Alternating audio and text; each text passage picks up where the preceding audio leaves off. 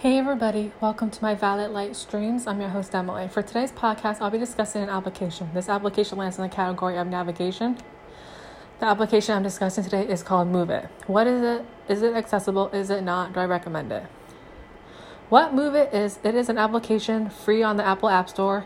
You're able to schedule bus routes, look up bus routes, find different locations for bus routes, and look for different transportation services like Uber. Is it accessible? Yes, Move It is very accessible using my iPhone writing voiceover. I'm able to navigate through the menus, double tapping, swiping left to right. Do I recommend Move It? Yes, I do recommend Move It if you're into finding different bus routes and finding different transportation services, such like Uber. Thank you guys for listening to my podcast today. Today's podcast is about discussing an application, Move It. What is it? If you guys found this podcast, this episode to be educational, helpful to you, please feel free to share this podcast to your family and friends. Thank you guys for listening to my podcast today.